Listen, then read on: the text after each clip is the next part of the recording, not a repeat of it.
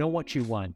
Are you looking to scale? You want to be able to cover the magazine. You want to make a lot of money. You want to do something innovative. You're okay taking time. You need livelihood. You got to know what you want when you're scale starting a startup. Because that's going to enable what you build a team, what you build. And by the way, everything is going to change in terms of the detail, right? The type of product, how you go to market, the tech you use, how you're for all of that. And we know that's like literally the iteration. If you don't know what you want, no amount of changes is going to get you anywhere. And when you do, you're not going to be satisfied. Hello, hello, hello. I'm Chris Hobbs, president and co founder of TTT Studio. Studios, a digital consulting and software development studio where we design and build next generation digital products. And I am super duper excited to have the Taufiq Rahim as the guest of episode 83 of the Afternoon Tea podcast. Taufiq, let me just set this up if you please. Taufiq Rahim is one of Canada's global citizens. He's an investor and an international problem solver. Over the last two decades and in over 20 countries, Taufiq has driven investment, convened conversations, and brought together public and private partnerships addressing the most pertinent global issues, from disruptive technology to economic development to geopolitics to global health. His current focus is on shifts in the global order and how individuals and institutions can capture opportunity in a time of rising challenge. He's also building 2040 Ventures, a global platform with a strong belief in the transformative power of technology of decentralization. This was inspired by the venture syndicate he founded with two partners, YVR DXB, to help put a global spotlight on Vancouver's tech startups. Taufiq is a senior fellow in the International Security Program at New America and a fellow at the Mohammed bin Rashid School of Government. He's previously worked with McKinsey and Company, the Aga Khan Foundation, and the United Nations, and was the founder of GlobeSight, a global development firm. Taufiq received his master's in public policy from the Kennedy School of Government at Harvard University and his undergraduate from Princeton University. He is regularly cited by leading publications, including the Financial Times, CNN, Bloomberg, Washington Post, New York Times, CNBC, among others, and, just as important, He's originally from beautiful Vancouver, BC, Canada, where I am today. Taufiq, thanks so much for joining us today.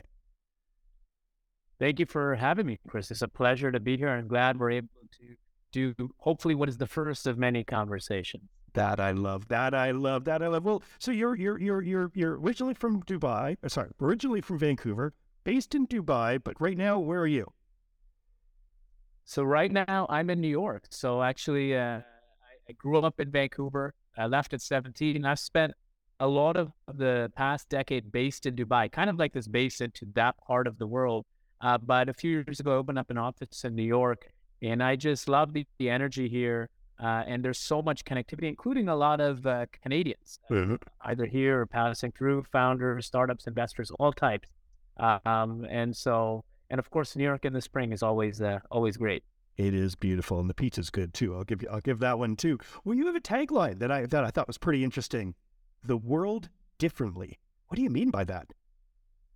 Well, you know, it's it's kind of you know we're in a time of you know complete and transformative change. Uh, you know, on one hand, on the geopolitical side, that everybody's then also on the technology side, and they're happening concurrently. And you know, the world is radically changing, and it's becoming different across every metric: mm-hmm. economic, cultural, political, etc.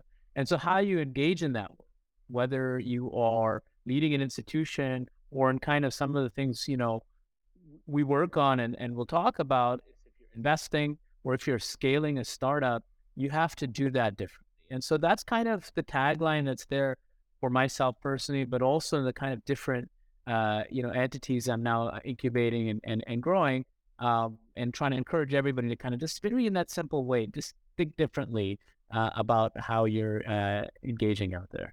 I love that. I love that. Think differently. That I, that that is a great way to go. Well, tell me about 2040 Ventures. That's that's one of your latest um, projects. Yeah. So you know, I think there was over the last number of years, and it's been interesting because you know now I'm just trying to spend a little bit more time in Vancouver. I was c- coming back through and trying to maintain that connection, uh, and then I've been out there in the world, which I call Middle Earth. You know, kind of all the way from uh, Turkey and Morocco uh, to you know Sri Lanka. So you got South Asia, Africa, the Middle East, and that's like four billion kind of people, which is you know half the world. And you know we always think about the West and East Asia, but there's this entire, you know, uh, territory there where you have the largest growing population, you have the largest middle class, the largest rise in consumer spending. And if we go to 2050, 60, Africa will be the only growing population in the world, right? right? So, uh, you know, I've been kind of doing different types of angel investing and in Vancouver with a couple of uh, partners. We had a syndicate. We invested in a couple of AI companies. Uh, and over there, you know, so much excitement. Uh, and so I decided to kind of consolidate an investment philosophy and thesis and be a little bit more structured about what I'm doing uh, and still focus on the pre seed, and kind of long term vision of transformative technology. But uh, that's kind of where 2040 Ventures uh, is kind of coming about. And, uh, you know, where we're looking is definitely things that can scale, especially over medium to long term in what I call Middle Earth, but also things that respond to the way the world is changing, the way how it's going to be different. Uh, and that's where technology that can really be transformative in that setting, particularly as there's more fragmentation. And that's the idea where we have around decentralized tech. Obviously, we're trying a little bit to stay out of the hype cycle. Uh, and I think one of the, you know, hard things in venture is anything something these days gets good, everybody finds out, and then 99% becomes hype. Probably some of that even a scam, as we saw with some of the Web3, even though the underlying concept, the value, the drive, uh, the success stories are there, uh, but you kind of have to navigate through. So we'll have our, we have some challenges out in front of us as we kind of build this, but of course, you know, I think we'll, we'll lean in on, on people like you and TTT to kind of also see where we can partner and, and, and, and focus in, my hope, uh, you know, in Vancouver, uh, which I think is got is always an underrated place uh, for for startups uh, and and the tech scene. No, I hear, I hear you. Well, you know, I mean, we was really lucky. I guess it was two weeks ago during TED you were in town, and uh, mm-hmm. you know, we, we, we got to hang out a little bit, and uh, you know, I got to learn a little bit more about what you're doing and about your roots here in Vancouver, and uh, um, and and and so you do have this, um, I guess you call it a syndicate of uh, YVRDXB. I mean, I can figure out what those are. I've been to both of those cities and both those airports, but t- tell me a little bit about the syndicate. Well, you know, it's it's interesting. You know, about 10 years ago, uh, and it's it's quite fascinating. Uh, there was a big, you know, schism between the UAE on one hand and Canada, mm-hmm. and it was related uh, to a flight. And so there was some dispute that came on. Then the personalities got involved. It got to the level of actually the heads of, heads of government from each country, and they cut relations very temporarily. Uh, and there was a there was a trip in which uh, John Baird came, who was then the foreign minister, where he actually started the pathway about 10 years ago to restore this relationship. But mm-hmm. only last week did a flight get a new flights get established between Canada and the UAE. And I, I sit, I think, as you know, on the board of the Canada UAE Business Council. This was one of the mm-hmm. things we worked on. And so it's like this combination of, things. But in the midst of that, uh, she started this an entity called YVR DXB, kind of the two airports, kind of a signal to say, on one hand, you know, we should be connecting these two places, which for some people is like, why, why these two places? I'll get to that. But also kind of the idea that, you know, Dubai is this global capital, right? Outside mm-hmm. of Singapore, it's kind of this capital into the world. And when you're scaling from Vancouver, you think, I go to Vancouver, then maybe the rest of Canada, then down to the US, then Anglo countries like the UK, then Europe. You don't really think I can go straight into the world. We wanted to kind of change it so you can launch kind of in Vietnam. And we kind of came together and met with a lot of people in and the scene in Vancouver across some of the kind of longer term uh, kind of uh, tech tech sectors, and we ended up investing in, in several uh, AI companies at that time. I think it was 2018, uh-huh. Uh, and so that's kind of where it came from. And I think now that the flight is being uh, re- you know being established, we kind of that mission has also happened. So we might end up uh, rebranding to YVR Ventures. So that's kind of a little bit underway as well. Well, that's that's that's super interesting, and yeah, I got to admit, I mean, I, I do fly into Dubai, and there is no direct Vancouver Dubai flight. I really wish there was. I always have to go via Seattle or Toronto.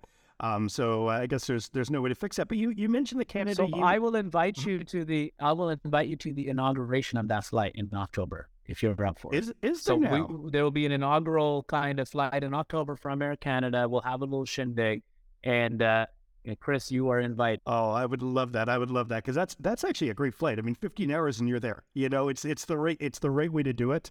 Um, well, tell me a little bit more about the Canada UAE Business Council. I mean, I, I did a little bit of research to some pretty interesting people, uh, pretty powerful people too on that. What's what's the mission?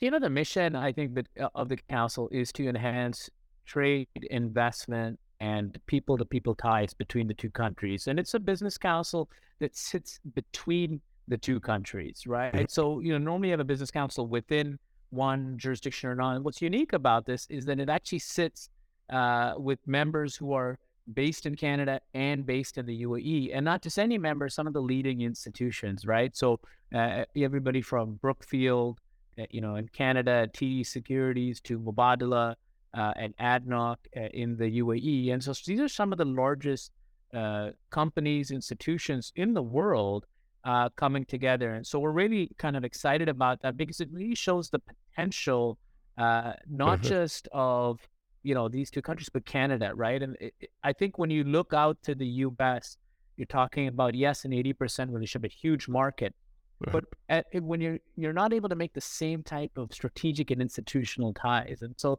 that's what makes the UAE Canada Business Council so unique. And unlike in another country, let's say the UK and France, we're still, even though the relationship is advanced, like DP World owns the port in Vancouver. There's all sorts mm-hmm. of, you know, Brookfield owns the uh, is the co-owner of the major investment tower, uh, commercial tower in the in downtown Dubai called Brookfield ICD.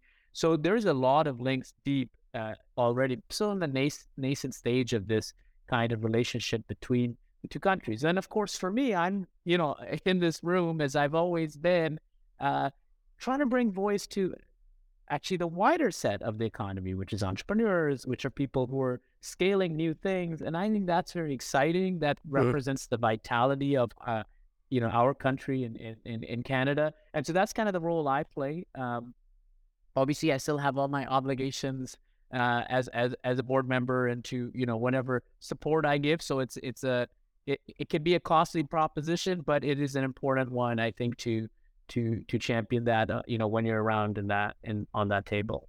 No, I think I think it's important because I think we need to have more institutions that bring ties between these two countries. Because you know, at the end of the day, we don't really compete on a lot of things, but we do complement.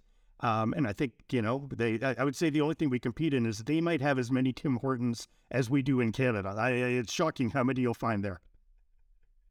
Yeah, I mean the Tim Hortons. I think the Tim Hortons empire is expanding. I mean, if people went to India and Pakistan now, they'd even be surprised. Oh yeah. Uh, so we have a little bit of Canadian brand visibility for the first time. So uh, that's not always been the case. So I think mm-hmm. it's something uh, maybe people need to cap. That's awesome. Well, startup life. How is it in uh, the Middle East slash UAE compared to Canada? Is it is it similar? Is it uh, uh, you know really thriving? Uh, what, what what's the state like?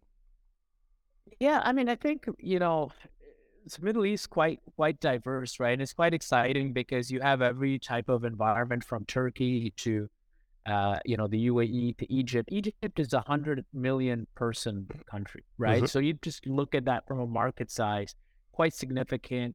Very much a lot of startups focused on scalable FMCG type, you know, consumer facing, uh, type, uh, you know, type products, and they work really well. So if you think about it, in the U.S., you have a big market. If you can scale, that's fantastic. In in Saudi Arabia, you have significant resources uh, it's you know a 30, 40 million you know person country. Uh, the startup scene is getting a lot of energy from top down, but you have a lot of creative south.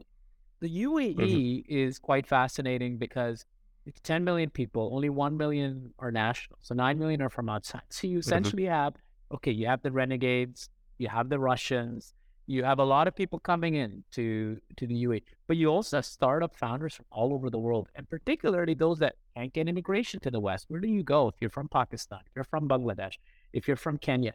You get to Dubai and you scale and start an idea, and you start to see something special now that you might not have seen 10 years ago of people really doing things. And now there's DM, DMZ is working with an accelerator out there to bring startups from the UAE into Canada. So it's, it's, it's the, the the landscape is starting to change in a in a very unique way. And then we could talk about Turkey, which is another place we're looking uh, at 2040 Ventures to place an investment. That this quarter, Turkey is you know the the largest economy of the future in Europe. You know, and so mm-hmm. what's going on there in terms of talent, in terms of startups, is unbelievable. and people will be surprised, you know. And we don't even talk about Turkey, right? Um, and that's a G20 country, etc. So you know, you're talking about two G20 countries in Saudi and uh, Turkey in in the uh, in the Middle East. And if you went to G30, if it doesn't exist yet, you're talking about even more. So it's quite a mm-hmm. quite a sizable footprint uh, there. Well, I think that's interesting. I think Turkey is very, especially as you know, if, if with the new election, if they have a more liberal or we'll call it more democratic movement, um, I think there's a lot of opportunity for uh, for for for investment for for um, startups for you know col- um, just collaboration. Uh, I think it's eh, I've been again to Turkey too, and it's it's a wonderful country uh, with with with a huge population that that really wants to look west. In my thoughts, I I, I you know I'm I'm glad to know yeah. you're looking there.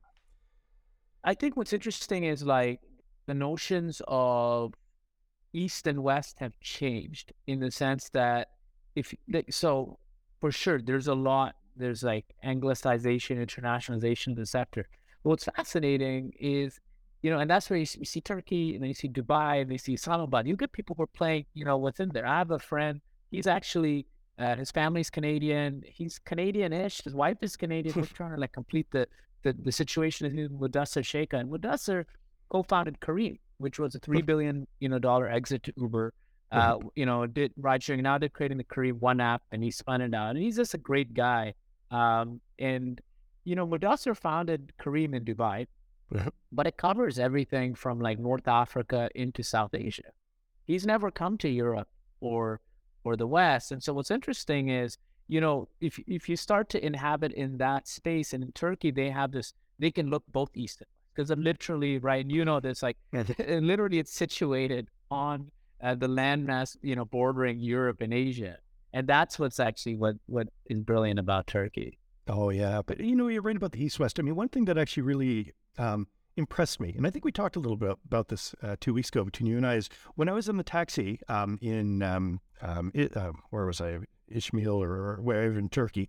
Um, this was in 2018 when um, there was a lot of Syrian refugees everywhere, and it was a it was a, a troubling time. But you, you could see them; they were dressed very differently. You could tell they were not t- Turkish citizens, and they're on the street asking. And I and I asked, you know, when, when Europe was kind of you know trying to put walls up and all this, and I asked the the driver um, what his thoughts were because you know there were there were many immigrants um, from that region that that had come to Turkey, and he told me that they should not be going to Europe. They should be staying in Turkey and that they're welcome here because we're all brothers and that this is something that we're happy to have them. And and after hearing so much about the Europeans say, hey, no, you know, we're doing everything we can to put up walls, and you hear about all these unfortunate souls dying, you know, trying to get to Europe, I was so pleased to hear someone say, hey, you're welcome, and they, they should be here. And that, that really touched me. And um, so that made me, made me think about, uh, you know, how Turkey is looking both east and west, as you said.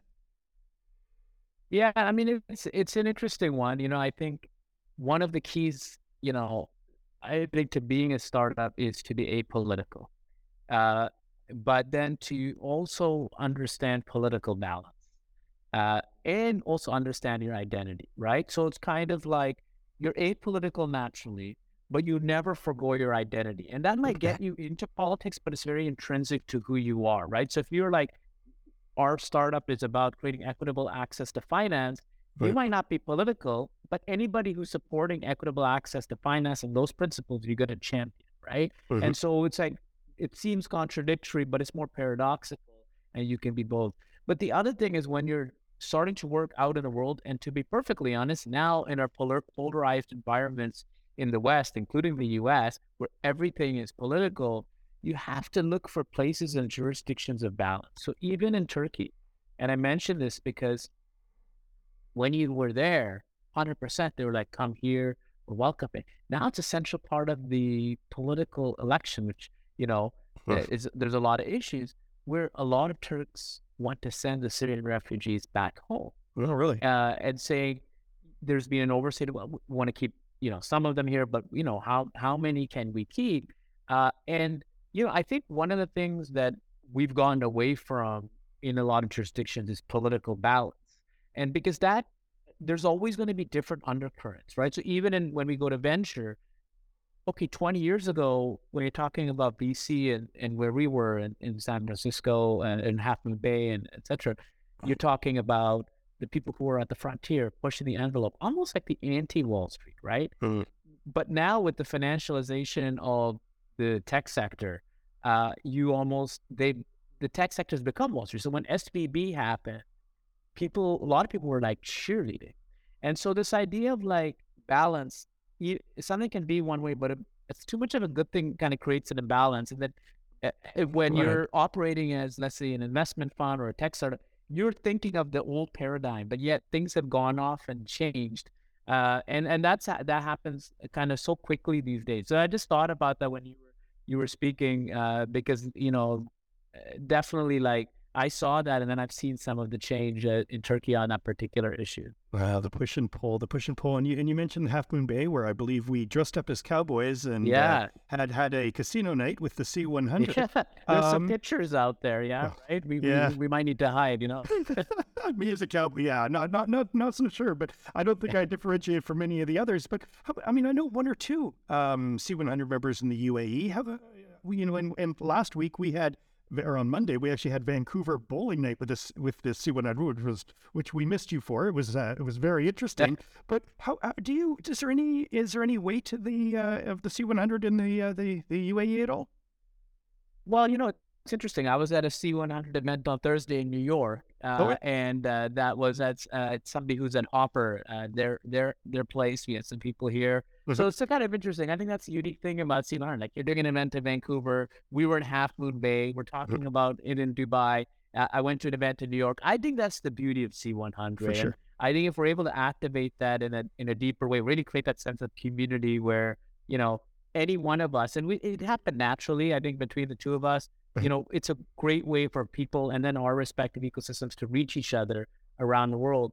I think the idea in in Dubai was saying, well, look, there's no chapter in South Asia, there's no chapter in Africa, there's no chapter in the Middle East. Let's create something here, and then kind of you know, and there's so many Canadians out there, right? And all, I mean, we're talking, like I said, four billion people. A lot of them are Canadians just more Canadians in the UAE than Americans. So it's it's uh, it's fascinating, Wow. but uh, it's more informal right now. I think with C100 itself is undergoing its own thinking about its future. So hopefully we can encourage them to really cultivate that uh, that global community uh, there. But you know, let's see. I think we had a great set of conversations in Half Moon Bay, and so hopefully Oh. we'll, we can co-host an event next time, Chris. That I would love. Without the bowling, though, boy, I'm not going to be bowling too Oh, much. really? Oh, yes. What did- it's not pretty. What was your score? Oh, it was well. It's Canadian bowling, where I don't know if you remember the five pin bowling, which is only found in Scotland and Canada. Um, so, but one of one of the guys, Danny, I think it was Danny, he ended up getting like, my gosh, I think he of of the ten bowls, I think he had like seven seven straights and a strike or something like that. Like he was uh, there were seven spares and a strike. I can't believe how well so he wait, bowled. is, is it, I remember the five pin, but isn't there also the ten pin bowling in Canada? No, there is. There No, is. I used for- to go as a kid. Like, they used to have the birthday parties. Uh, Yep, exactly, exactly. know. I feel like Chris, I need to take you proper bowling back. Proper bowling. I, uh, yeah, I bet you Dubai cool. it's a lot more flashy. The, the, you know golden balls and the whole bit, right? I don't think I've. I think I've been bowling once out there. I don't know. I have to go There's a- back in the memory bank. There's a lot of other things to do in Dubai. Lots of other things to do. Yeah. We used to. I remember in grad school. I was in grad school in Boston. We went bowling, uh, you know, to one of those places. Yeah, with all the lights and you know, I don't know what was going on. It was like a party up Mhm. there. So I think bowling has escalated since whenever I used to go uh, back in Vancouver. well, you, you're a senior fellow with the International Security Program with the New America. What is up with this role? What does that mean, and what does it entail? So you know, I think as you know, like I have a little bit of the advisor side, I have the investor hat, um, but then I also have this kind of policy and and uh, you know uh, writer hat, and and where I'm really generating a lot of thinking around you know global geopolitics, but especially within that, how do you actually still you know uh, push for change? How do you achieve kind of certain things that are important from a international level? And so the fellowship at, at New America, which is one of the uh, think tanks in DC, it's a centrist think tank, is really uh, about bringing some of those ideas into focus and allows me to kind of speak with others who are working on similar topics and be part of that milieu. I think you know, and you'll know this from my my, my long CV that you read at the beginning. Uh, you know, I've inhabited a lot of worlds that could seemingly be closed, you know, and uh, that where there's cloistered discussions. And one of the things, you know, you know, from an investment standpoint is if you can connect the dots between circles that are closed, uh, it's it's quite exciting. And so that there is a world in DC that's this closed think tank circle, and this is kind of allows me to you know be part of that uh, and uh, understand it uh, without getting into trouble. Let's say.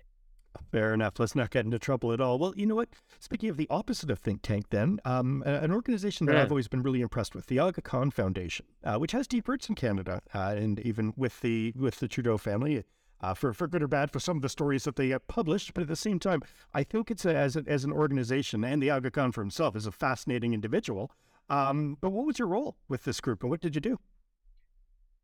Yes, I mean it was interesting. You know, I I was working in DC, one of my first jobs out of college, and uh, I had gone one of the summers out to Syria when I was uh, in undergrad, and and part of what I was focused on, I was studying international affairs, studying Arabic, studying Middle East, and I had an interest in international development. So I got this opportunity to go out one summer uh, and uh, spend some time there when the Aga Khan Foundation was just starting out in Syria Mm-hmm. And so the global head of the Rural Development Program in Geneva, I was working DC, said, I need some support uh, in a few countries to help kind of scale, evaluate some of our programs. Can you can you come out? And so I signed a contract uh, and flew out to Tajikistan as my first assignment.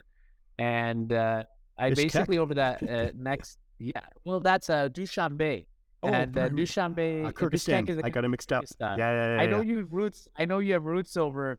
You have some links over on, on that side of the world, but uh, Dushanbe, the capital yeah. of uh, Tajik is Dushanbe, which means Monday, right? so it's like Dushanbe, Yakshanbe, uh, Dushanbe, Sichanbe. Yeah, exactly. So as far as the and uh, yeah, so I basically spent the better part of a year and a half working in villages uh, and working on economic development, civil society development in Tajikistan, in Syria, in rural India, and then I would be in Geneva for stints where I would see what life is like, and then and then then head back out. So that really gave me a grounding on kind of uh, change at a very grassroots level. And uh, you know, obviously, the Aga Khan Foundation works in both East and West, so it helped me kind of think through that a little bit as well. Yeah, no, I'm I'm still waiting till the, there's a movie about the Aga Khan, um, because Again, such a fast. I mean, originally of Persian what descent. movie is that? What no, I think there should that? be. There needs to be a biography because this, this. Oh, the, there the needs man to be. I have a so friend who's created a fascinating. movie. It's on. It's on Amazon. Really? He's a, he's a founder in in in based in the Bay Area now. He's Canadian from Vancouver. Uh, really? And he had a he had a great company that exited to uh, Meta called uh-huh. Simon Says uh, and his name is Shamir Ali and He had a film on the Aga Khan, so you can find it somewhere. Maybe it's oh. on, I don't know if it's on Apple or whatever. But if you do, I've always told him I should get commission on the the sales, but he hasn't sent me a check yet. Not yet. Well, I'll I'll I'll definitely go looking for it because, like I said, I just find I just find such a human being so fascinating in the sense of, I mean, he gets, he's originally Persian, countryless at the moment, I guess one could yeah. say. Yeah. Um, but Olympic skier, like there's there's so many yeah, fascinating Iran, yeah. things. Married movie stars. I mean, just so many interesting, interesting things. And then, you know, spends his time and wealth to improve the world. We, well, we you know, it's an interesting one. It's it's it's it's a fascinating story, and it's also you know I, I looked at you know the Aga Khan, so it's been uh, you know sometimes you accidentally you know stumble on things that become really relevant to your professional life, right? That are from like other aspects of your life, and that you know when when the Queen passed away, and you're looking at you know the Queen and who she's been meeting with. You've seen the crowd, right? Since the 1950s. Watching, there's very few leaders that have been continuously meeting with world leaders across this change for for the better part of we're talking about 60, 70 years. Mm-hmm. And the other kind is there. And and so now when the world is changing and I'm looking at all these shifts, the world looked very different in 1960 to 1920. And mm-hmm. we went through all these convulsions, entire revolutions, countries disappearing, empires collapsing all of these things that today we're like thinking are so huge and uh, you know leaders uh, shepherded their populations or their communities or their institutions to that and that's what makes you know his story interesting as well as kind of other other kind of figures, but very few and far between in terms of we think of people who who tra- transcended those eras. Oh, for sure, for sure. Well, you're, you're, I believe your first startup, again, doing a little bit of homework here, was the Progressa Group. Uh, what was the, what was the mission behind uh, that? Yeah, I mean, I've had I've had a lot of different things things started uh, and and tried uh, by hand on. Uh, I think the first thing that was we we started something called Project Encounter, which was a nonprofit initiative, mm-hmm. and that was to kind of blend engagement between the Middle East and the West. Uh, and we kind of ran this program for for like two years at the top of the world, kind of bringing young leaders into.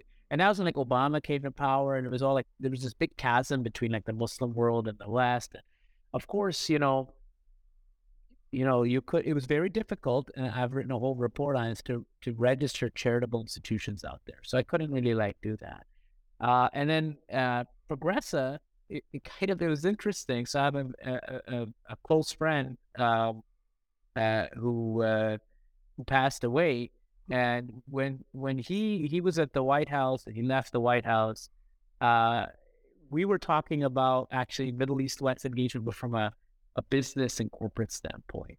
Mm-hmm. And uh, we kind of launched Progressa as a platform for executive education uh, to kind of bring kind of the best and brightest uh, thinkers uh, into that part of the world and kind of help, you know, scale up the capabilities of institutions there. And that, you know, uh, was great. It, it wasn't kind of the lead thing I was doing at the time, um, and so ran for a few years, and then we, you know, decided uh, kind of it had, it, it had its conclusion. But yeah, there's a lot of different elements elements yeah. there. Well, very cool. You must have met some interesting people along the way. Um, well, tell me um, the, the thing that I think is interesting because every time we have a a C100 event, we're always talking about Chatham House rules. And I was always kind of yes. like looking up, oh, this Chatham House thing is interesting. And then I looked up that you were actually on the steering group for the steering committee of the cultural dialogue in the International Security Initiative at Chatham House. Is that true? Wow, you're really that? going. You're really going back. I feel like somebody's like gone down, down like the LinkedIn rabbit hole. That's and, what and, is. And just pulling the stuff, pulling the stuff out. You know what? It's part of that journey. I will tell you that you know when I, uh, you know, I I remember I was uh, I was at McKinsey and Company in in Dubai, uh, but working in Libya, Pakistan, Qatar, Saudi Arabia on all sorts of interesting projects. Um, you know, which I can speak to without naming the client. uh, and meanwhile, you have this president come to power in DC who's changing the game. And I had a lot of friends and people kind of go into different roles there. And this was the biggest issue at the time, which is whole, like I mentioned, the chasm between the Middle East and the West. So I had done a lot of kind of work around that in, in my early 20s. And, you know, I, ha- I was in, I was in uh, Princeton, like you mentioned, at the time of 9 11, I was leading the Muslim Student yeah. Association or co leader of that. And, you know, dealt with a lot of just at both the, you know, student, but then also at a elite level, bring, building bridges between kind of really, a, it's, you know, communities that were separate at a difficult time. So when I left McKinsey, I was, I was at the Dubai School of Government, and then I became an expert advisor to the UN Alliance of Civilizations. Then I started this group called Project Encounter. Mm-hmm. And the idea was we need to create mechanisms to build cultural understanding amongst different groups. And in, in my thesis in undergrad, I was I was looking at all sorts of things around uh, uh, Al Qaeda and cra- crazy stuff like this. Okay, mm-hmm. and one of the things when you looked at the surveys is that there's this famous uh, book, book and article on Clash of Civilizations by Samuel Huntington, and one of the things you, when you look at the data, is that there's no civilization from a value standpoint, but there are cultural differences. Mm-hmm. And so the idea is how can you create the mechanisms to create that understanding, etc.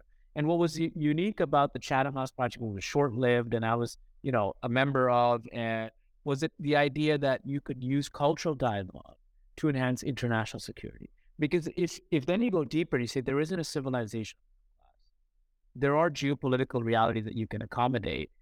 How culture should not be seen as an impediment, right? That should not be the genesis of why you're having conflict. Although, as you know, it does, right? And so that was kind of that era of things that I was focused on uh, at the time. It got very superseded very shortly after as you had all these kind of revolutionary environments in the Middle East, which led down a whole other path. Yeah. Well, Canada, I mean, Canada's a soft power, one could say. You know, we don't carry a big stick yes. um, at all. But do you find it throughout your travels as a Canadian citizen, you find it easier to try having these uh, discussions or these open conversations internationally about that? Does, you, does your passport help you, is what I'm saying? Well, hundred percent. I think being a Canadian is a huge asset. I think we we take for granted what, what that means because you know, one, Canada has this great example uh, as a country, pluralistic country, inclusive mm. country, uh, a country that takes care of its citizens, uh, broadly speaking. And so that immediately gets kind of you at a level of respect. Uh, then, you know, as a country, it's well off, but doesn't have the colonial baggage of a lot of European countries, doesn't have the imperialistic, you know, perception of an America. Um, so you kind of come in similar to like a Sweden and a Norway, to be mm-hmm. honest. Uh, I think that's where Canada sits. Um, but on the other hand, seen as kind of bland. And, and and that's the like mm-hmm. I think I think that's why you see a lot of Canadians who gotta get in the door, but then you need to have a little bit more individual zeal or or drive to kind of substantiate your presence or uh, participation in certain things. Whereas let's say you're from the U.S., you might get that entry a little bit quicker. Um, and so that's kind of where I would where I would parse it. But definitely, I think you know that passport, and you know you've traveled everywhere, Chris. Oh, I mean, yeah, uh, you could just get on a plane and go to so many countries, and I think people don't understand like how amazing that is, right? And unless they really have experienced the opposite from other backgrounds. But but you know something kind of interesting is my, my wife's Korean has a Korean passport. She's she's not a Amazing. Canadian citizen, and I travel a lot. And they have it even easier than us. Like I'm in I'm in Zimbabwe and I have to pay $175 just for a visa. They have five. You know, it's um you know sometimes sometimes we take uh, you know we we we we think we think we've got a good and we do have a good. Don't don't get me wrong. I I recognize that, but you know we can always do better. I guess maybe that's maybe that's my way of putting it. Now I've got I've got, I've got a question for you. It's the it's the favorite child question. Uh, sure, Harvard sure. or Princeton? Where do I send my kids? Uh, so the uh, the alternative answer is neither. Oh. I think oh. uh, both of those institutions have changed. Uh, they're fantastic. They have such a depth of knowledge and history, but I don't know if a traditional college and university today is is if you if that's where you go. And, and, and, I, I mean that very sincerely. Obviously, you go to any of these schools, you get a network. It's it's there, uh, but heavily um, influenced by current trends, and maybe they'll come out of it. Uh, I would say the education is different today than it was hmm. 20 years ago. So you're saying, you know, if you have uh, five pool of five that you're looking at investing, and you hear, oh, two of them went to Harvard and two of them went to Princeton, but one of them didn't go to, you know, any university at all, that you're gonna you're gonna even subconsciously see them as all equal for what you're trying to do in your investments? I'm actually going to be more interested in the fifth one and say, well, what were you up to? Huh? What did you learn? I, I think it depends because when you're getting to that level of, let's say, acumen, right? To just get in the door in the conversation, the okay, yes, there's also some other things going on these days, but yeah, you have to have a sort of skill set, intelligence. Then I'm like, if you aren't doing that program, you're smart enough to be taking and getting value and whatever else it a job? Was it another university? Was it a trade school? Was it a fellowship? Was it like a Peter Thiel fellowship? So mm-hmm. whatever that you're at that level. If you're just telling me you're not at that level, well then you're not going to be going to Harvard and you're going to go to another four-year school, and then that's a whole other question. Like, is that worth it or not worth it? But you might need structure for two years. I don't. I don't know. That's there's a whole probably pedagogical expert that can go into. it. But I'm actually going to be interested because these are your kids. Uh, I, I, I'm going to be interested in the fifth one because I mean, what's the journey there? For sure. For sure. No, I like that. I like that answer. Well, as you know, or at least I hope you know, the theme of the Afternoon Tea podcast is to speak to wonderful and, uh, you know, Canadian entrepreneurial and, or investors uh, like yourself in order to prepare that next generation of founders. So uh, I have these two questions I love to ask, and I'm really intrigued sure. to know your, your thoughts on this. The first being, can you share one that's a solo one piece of advice to help be younger Canadian founders?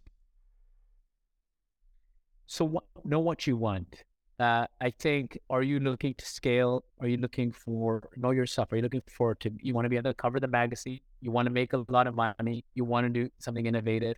You're okay taking time. You need livelihood. You got to know what you want when you're scale starting a startup because that's going to enable what you build a team, we build. Pro- and by the way, everything is going to change in terms of the details, right? The type of product, how you go to market, the tech you use, how you form, all of that. And we know that's like literally the iteration. But if you don't know what you want, no amount of changes is going to get you anywhere. And when you do, you're not going to be satisfied. And so that's the number one piece of advice I would give. And I think that's great. Know what you want, people. Know what you want. Well, I know what I want right now, and I want you to help share the name of a Canadian entrepreneurial star or founder that you personally look up to. So I think uh, I would I would say Geordie Rose, and I think the reason is uh, you know he's really looking at the future. Now he started uh, D Wave, which is you know quantum computing. I mean, just fascinating, and I think people know that story. And he starts it early, uh, successful, it's listed, uh, and and you know stayed with that journey, and then he he decides to go down a whole other path with AI and robotics, and you know we were fortunate to invest in that as YVR Ventures. Uh, you know, the syndicate with my uh, two other partners, Niall mm-hmm. Salam mm-hmm. and Adil Ahmed. And, you know, what's fascinating about that again, it's early. I mean, uh-huh. we're not. I mean, you know, people talking about AI and ChatGPT and you know, at TED they had you know co-founder of OpenAI and Midjourney. You had all these people showing, and me and you know we talked about it like this is, is like changing a mile a minute. It's crazy, right? And it, it is transformative. But there's a big difference between software and hardware, right? And and when you're layering AI on robots, I mean, this is a long journey. People thought by now we would be having automated cars running around and like Uber would be controlling cities. And of course, it has not happened. Uh-huh. And, you know, Geordie has taken the path, say, we're going to go down the path of art. And I think that's just, you know, great because he's going for it. And of course, he has funding. He raised at the right cycles. Uh-huh. And we'll see where it leads, you know. I mean, it's been five years. And, you know, as an investor, I'm, you know, I'm not saying where's, where's uh, the return, you're like, okay, let's. This is a long term journey, mm-hmm. um, and and so we'll we'll see where it ends up. But I think it's worth taking that because that's where the interesting things happen. That's where you can really change things, and you have to stick to your guns because everybody's coming at you. You're at the top. You know, people have different visions. It's taking a while. The investors tell you to, you know, monetize, and there's a lot of pressure. There's a lot of stress. There's a lot of hate but you have to stick with that journey when you're trying to do something transformative, trying to do something that's going to really change the way technology interacts with the world. That's that's my answer on yeah. on the, the one person out The one person, and and Geordie's uh, Geordie's a great one. I mean, I remember back in university, way back in my days, when D Wave was just a concept and a thought, and he was doing his PhD at UBC, and and I was trying to figure, what's this? What is this? You know, that it doesn't even make sense to me um, in terms of you know the, the annealing system uh, of how they're of how they're looking at it. But but I agree. I mean, I've I've been lucky to have spoken to Geordie over the years, and uh, every time he presents something, I get I get just humbled of thinking, wow, he is a big thinker. I don't think he thinks in terms of monetary. I think he thinks in terms of revolution, and we need more sure. Canadian thinkers like that. So I'm really glad you brought him. Uh, they highlight him as as as as someone to look up to because I sure do as well. Well, agreed, hundred percent. Well, well, well, Taufiq, thank you so much. I, I, I, you know, I, I'm I'm, I'm going to say we're gonna, we're gonna finish, finish this episode for now, but I'm definitely going to continue enjoying, you know, speaking with you over the years and, and learning from you, and, uh, and uh, I can't wait till the next time you're in Vancouver. I'm in Dubai, and we, we can hang out together there. Uh, that's fantastic. No, Chris, really look forward to it. Thank you for having me on, and I'm sure we'll end up either in one of those two cities or somewhere else completely random uh, and reconnect and do something special together. Something special. I love it. Have an amazing day in New York. All right. Thanks so much, Chris.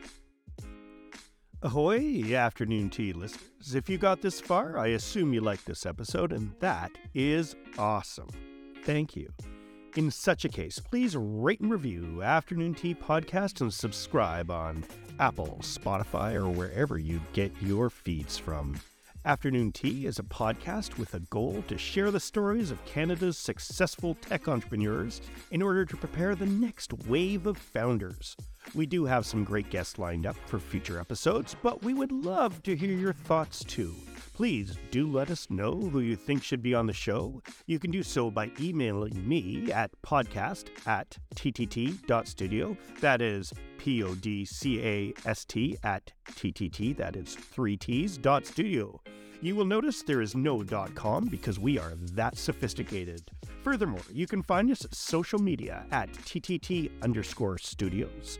I look forward to chatting with you soon.